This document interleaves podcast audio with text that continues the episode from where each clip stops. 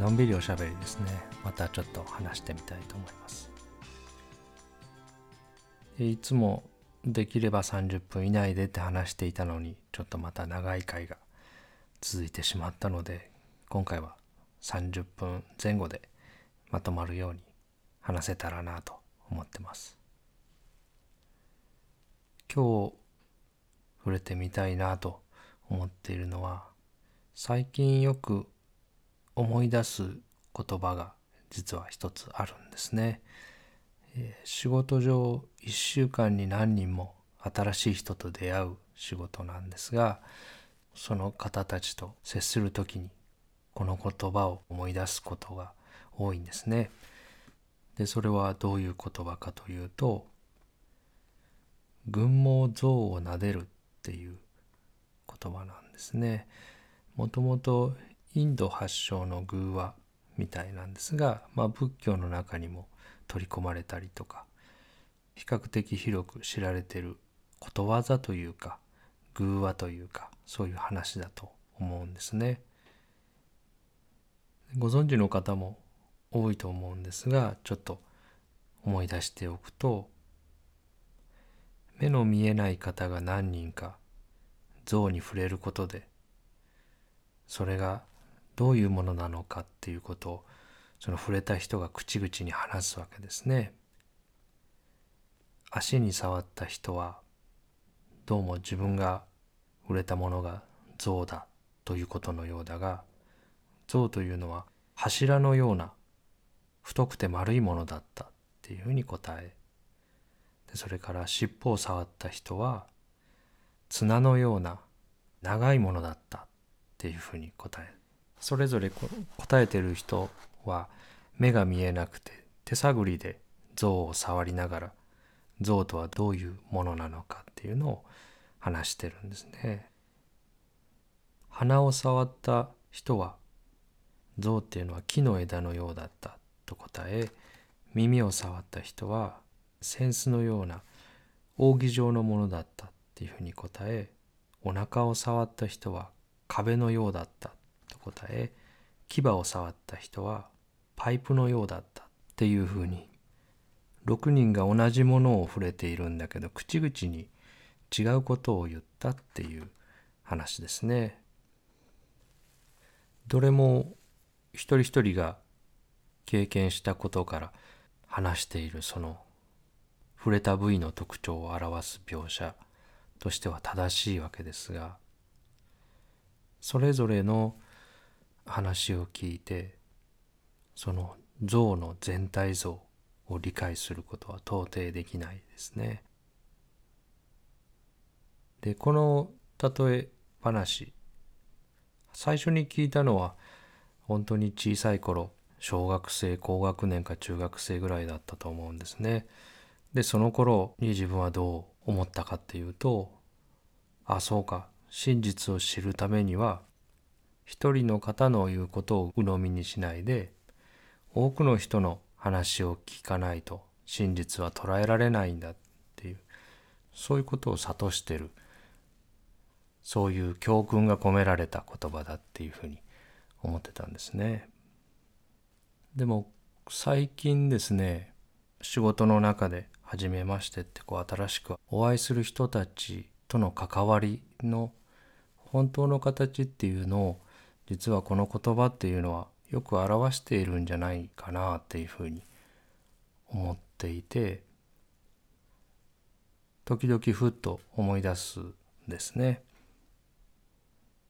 えー、初めましてっていうふうにある方とお会いして、これから仕事をさせていただくっていう時に、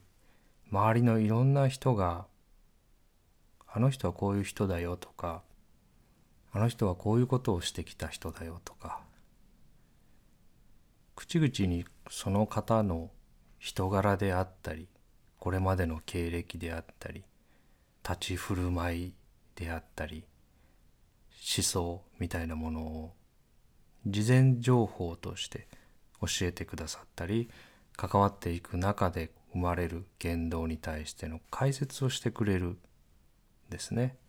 それはその人を分かろう、理解しようとして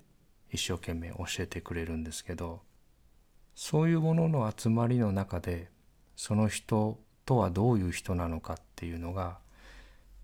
自然と作られてしまっていくって言いますかね。それぞれの方がおっしゃる私がこれから関わるべき人の印象を聞いて、私のその人に対する人物像みたいなのが自然に形成されていく。なのでこの群盲象を撫でるっていう例え話の象っていうのは、私たちが日々暮らしの中で出会う他人ですね。仕事で関わる人、友人、それから家族、兄弟、パートナー、そういう他者との関係性を理解するときに、実はその関係性の実相を表現しているような言葉ではないかなというふうに思うようになったんですね。もちろんその報告を聞けば頭では分かっていたとしても、聞いてしまうとその解釈がやはり頭の片隅に残るって言いますかね。もうそれを聞いた瞬間にこちらにもこう刷り込まれるというか。なので仕組みが分かっていたからといって、そのことによって相手の方の人物像みたいなのが事前に作り出されてしまうっていうようなことは、これはなくすことはできないですね。もう聞いた瞬間に、あ、こういう面があるのかもしれないなっていうふうに自動的にもう刷り込みが入ってしまうといいますかね。だけどやっぱり象の耳はこういう状態だったよ、象の尻尾はこういう状態だったよって報告してくれるそれぞれの声が全部その報告をしている人の中に生じた変化を口々に報告しているものだっていうことはやはり分かっていたいと思うんですね。で、えーと、これもそうですね、伝えておかないといけないのは、この中とか外っていう言葉を使っているときは一つ目の世界、三つ目の世界の話ですね。二つ目の世界には中も外も前も後ろもない世界ですね。だけど便宜上やっぱりその中外っていう言葉を使うとすると、ある報告者の発してるものは全てその人の中で生み出された音であったり、色であったり、匂いであったり、その受容器の特性の中で作り出された、その人の体の中で作り出された、その人のオリジナルの世界から生み出されている、そこから見た像がどうなってるかっていう様子であるって言いますかね。えー、さっきのご紹介した寓話だと目が見えない方がろくにん登場してたわけですが、えー、足を触った人、尻尾を触った人、鼻を触った人、耳を触った人、お腹を触った人、牙を触った人ですね。このろくにんがそれぞれが一つの世界の中で一個の像を触っているわけではなくて、前に永遠の孤独っていう回で話したように、ろくにんの世界が完全にバラバラに切り離されているわけですね。ろくにんがそれぞれの受容器を使って、それぞれの神経繊維を伝って、それぞれの映画館の中で、それぞれのフィルムや音を上映している。で、作り出されているものすべてはろくにんバラバラのそれぞれの中に作り出されていて、それぞれの受容器も神経繊維も上映システムも全然違うものが作り出されていて、そこに全然違うストーリーがさらに貼り付けられているっていうことなんですね。で、その対象である像そのものを直接経験した者は実はいないんですね。えっと、目の前にあるもの、なんか何でもいいんですが、ちょっと触れてみていただきたいんですね。その温度がどうなっているのか。そうすると冷たい、熱いあると思うんですね。だけどそれはその対象を直接触れてその温度を私たちが経験したんではなくて、私たちが経験したのはその対象によって冷やされたり温められたりした指先の受容器の温度変化を感知したわけですね。なので同じ温度のものを触っても、もともと指があったかい人が触った時と冷たい人が触った時では、前者の人だったらコップは冷たいねって言うかもしれないし、後者の人だったらこのコップはあったかいねって言うかもしれない。その対象そのものを私たちは絶対に経験できなくて、その対象によってもたらされた私の中の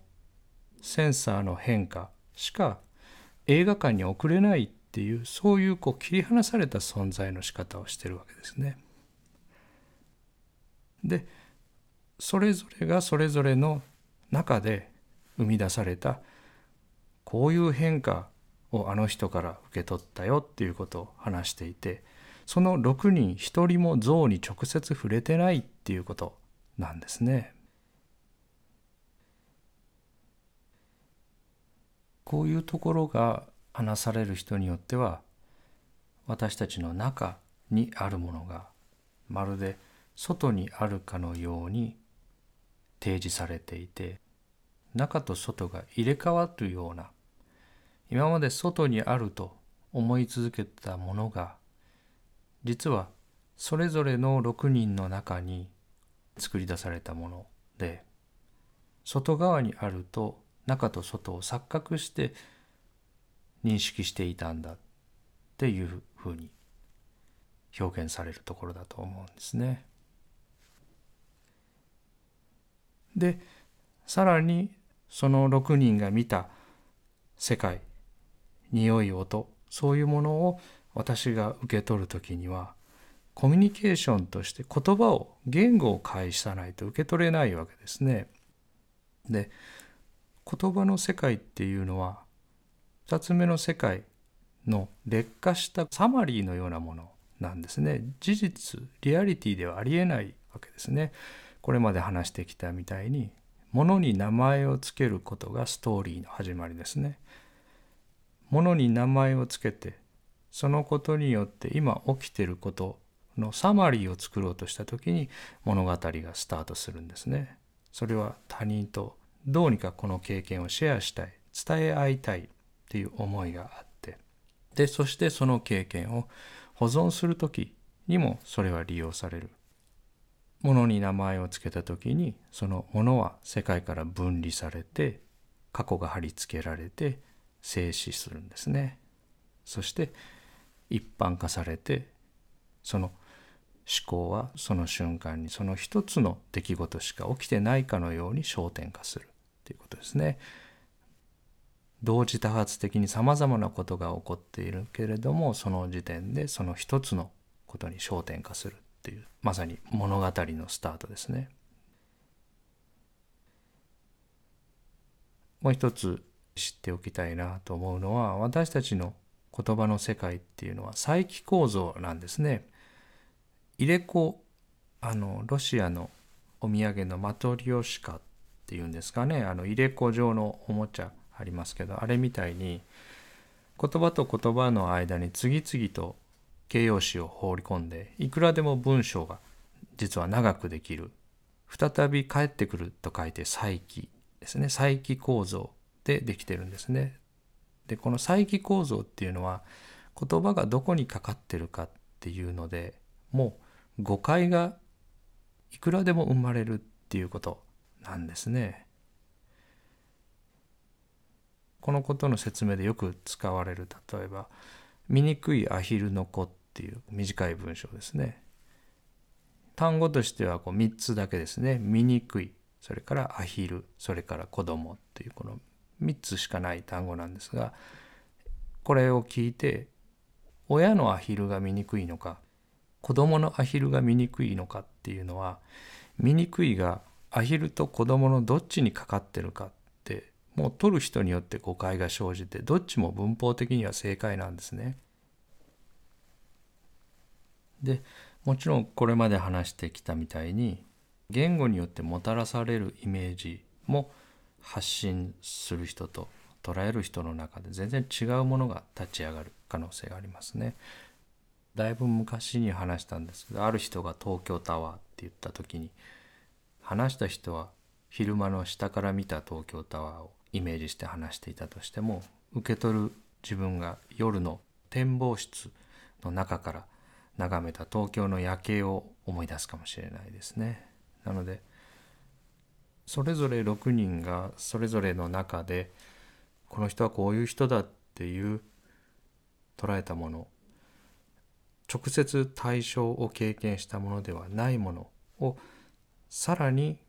コミュニケーションという間接手段で渡されたものを私が、あ、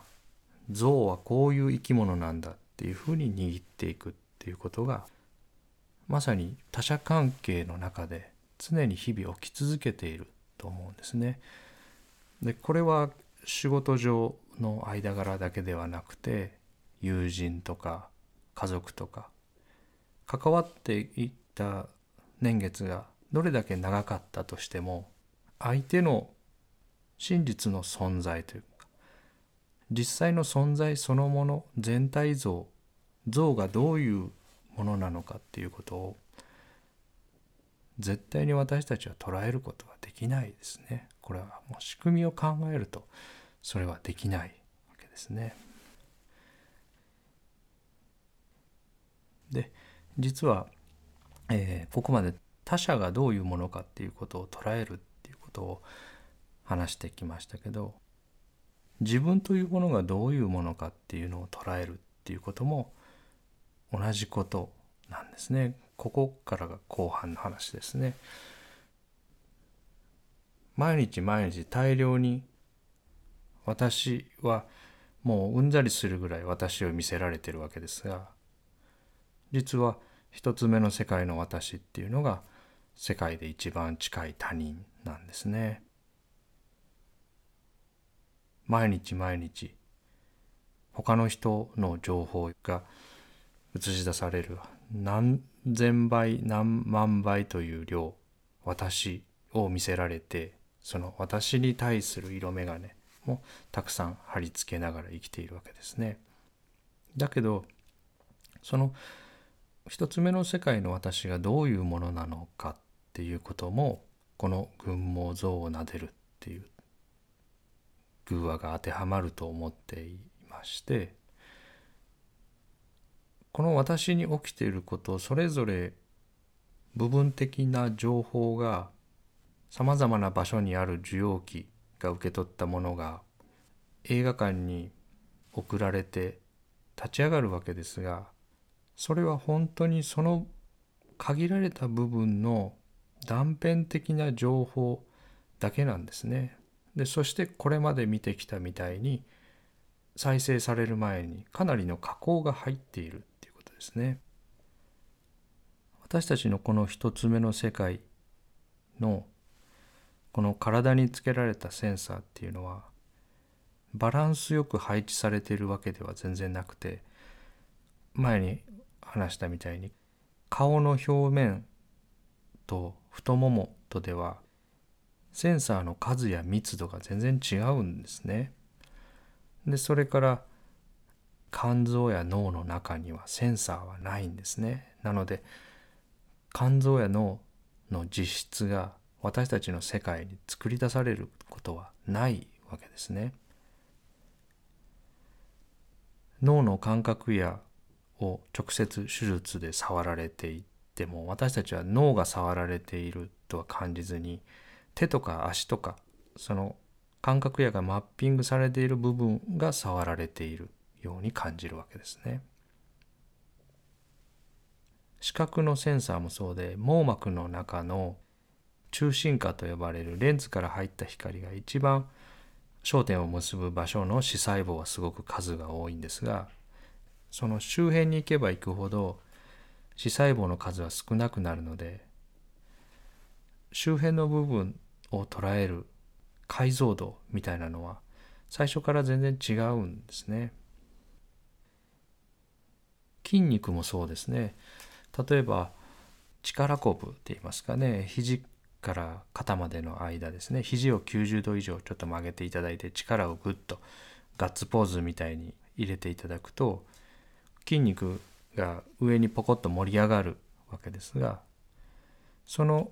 筋肉の中は私たちの世界にはないんですね。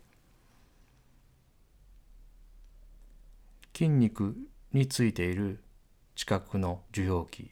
心外受容器ですね、痛みとかそういうものを伝える神経線維の末端は筋肉の表面の筋膜を終点にしているんですね。なので私たちの世界に筋肉が入った袋の情報は世界にはありますけど、実質であるその袋の中の筋肉の部分っていうのは私たちの上映システムの中に存在しないんですね。なので筋肉注射とかやっても痛みが出るのは皮膚の表面のところと筋膜を貫くところですね。そこを貫いてしまえば筋肉の実質の部分はいくら刺激が加わってもその刺激を受け取る受容器そのものがないので、私たちの世界に何か変化が作り出されることはないっていう、そういうシステムなんですね。なので次から次へといろんな体の各所にある受容器、それからお腹とかですね、腸管とかもさまざまな感覚が私たちの映画館の中に作り出されて、にほんの足と手を持った一つの人間とこうイメージされるような個体が作り出されているかのように錯覚しているんですが、実はとても部分的な情報しかその刹那刹那には作り出されていないわけですね。これもここまであのお話ししたみたいに、私たちが手の指ですね、これを握ったり開いたり手の指に集中しているときには私たちの世界から足のかかとは消えてるわけですね。なので私たちが通常考えているような人体というような形で私たちのふたつめの世界は存在していないっていうことは、これは落ち着いて考えればそう言わざるを得ないと思うんですね。なのでどれだけ私のことを捉えようとしても、みっつめの世界の私がひとつめの世界の私の全体像を捉えるなんてことは絶対にありえないわけですね。それはいつもごくごく部分的なものだけを受け取り続けて、そして自分とはこういうものだっていうようなジャッジを他人に貼り付けるのと同じように貼り付けながら生きてきているっていうことですね。私の感覚をどれだけ研ぎ澄まして今自分に作り出されているものを全部知覚したとしても、私そのものがとてつもなく巨大な像のようなもので、ほんのごく一部のことしか私たちは知り得ないっていうことですね。まあ、ここまで群盲像をなでるっていう言葉はわしがかりに、えー、話してきて言えることは、世界中のみんな誤解し合っていて、私も私を誤解しているっていうことなんですね。みっつめの世界の私にひとつめの世界の私は永久に理解できない、四六時中ずっと見てる私に私が理解できないのに、他人が他人を理解できるわけがないわけですね。これまで会ってきたすべての人、これから出会うすべての人、誰も絶対にその方の真の姿はわからないっていうことですね。で、なぜこの話を取り立ててしたかっていうと、これが寂しいメッセージかっていうとそうではないっていうことですね。長い学校教育の中で、分かりなさい、相手や出来事を理解しなさいっていうように叩き込まれて、その対象が安全だとかいいと分かったら、それには開きなさい。危険だ、悪いと分かったらそれから離れて距離を取って閉じなさいっていうことを叩き込まれてくるわけですね。だけど、分かろう分かろうとする行為そのものが、不安や恐れをベースにした早く安心したいっていう、その恐れから来るものなんですね。安全だと分かった時に開くんだ、安心するんだっていうことだと、相手や出来事がどんなものか永遠に分からないっていうことが見えてくると、永久に開けないということになりますね。分からないものに開かないんだったら、閉じてディフェンスしてなきゃいけないですね。で、この自分が本当のことは分かっていないし、これからも分かり得ないっていうことが腑に落ちると、相手がいいものか悪いものか、自分が加害者なのか被害者なのかが分かるかどうかっていうことと、自分の存在のありようが閉じてるか開いてるかっていうことと関係なくなるわけですね。常にわからないので。わからない世界の方が実は優しい世界なんですね。私たちわからないものを裁けないですよね。いいか悪いかわからないので。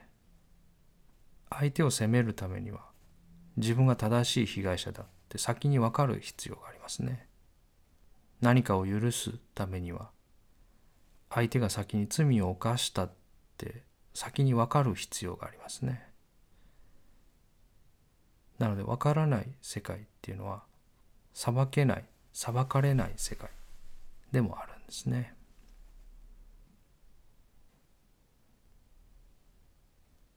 ホストとかホステスとかホスピタルとかホスピスですね。その窃盗語にホスっていう言葉がつく単語、英語でたくさんありますけど、このホスっていう窃盗語はラテン語から来ていて、ホスタイル、敵っていう意味ももともと持ってるんですね。見知らぬもの、敵か味方かわからないもの、敵かもしれないものも客として村に招いて手厚く歓迎するっていう、そういう存在のあり方が言葉の頭についていて、そういう職業、その態度を表した言葉がこれらの言葉なんですね。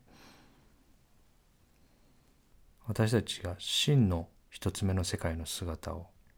実は分からない、分かっていないっていうことが大切なのは、そこに懲罰的世界の出口があるからですね。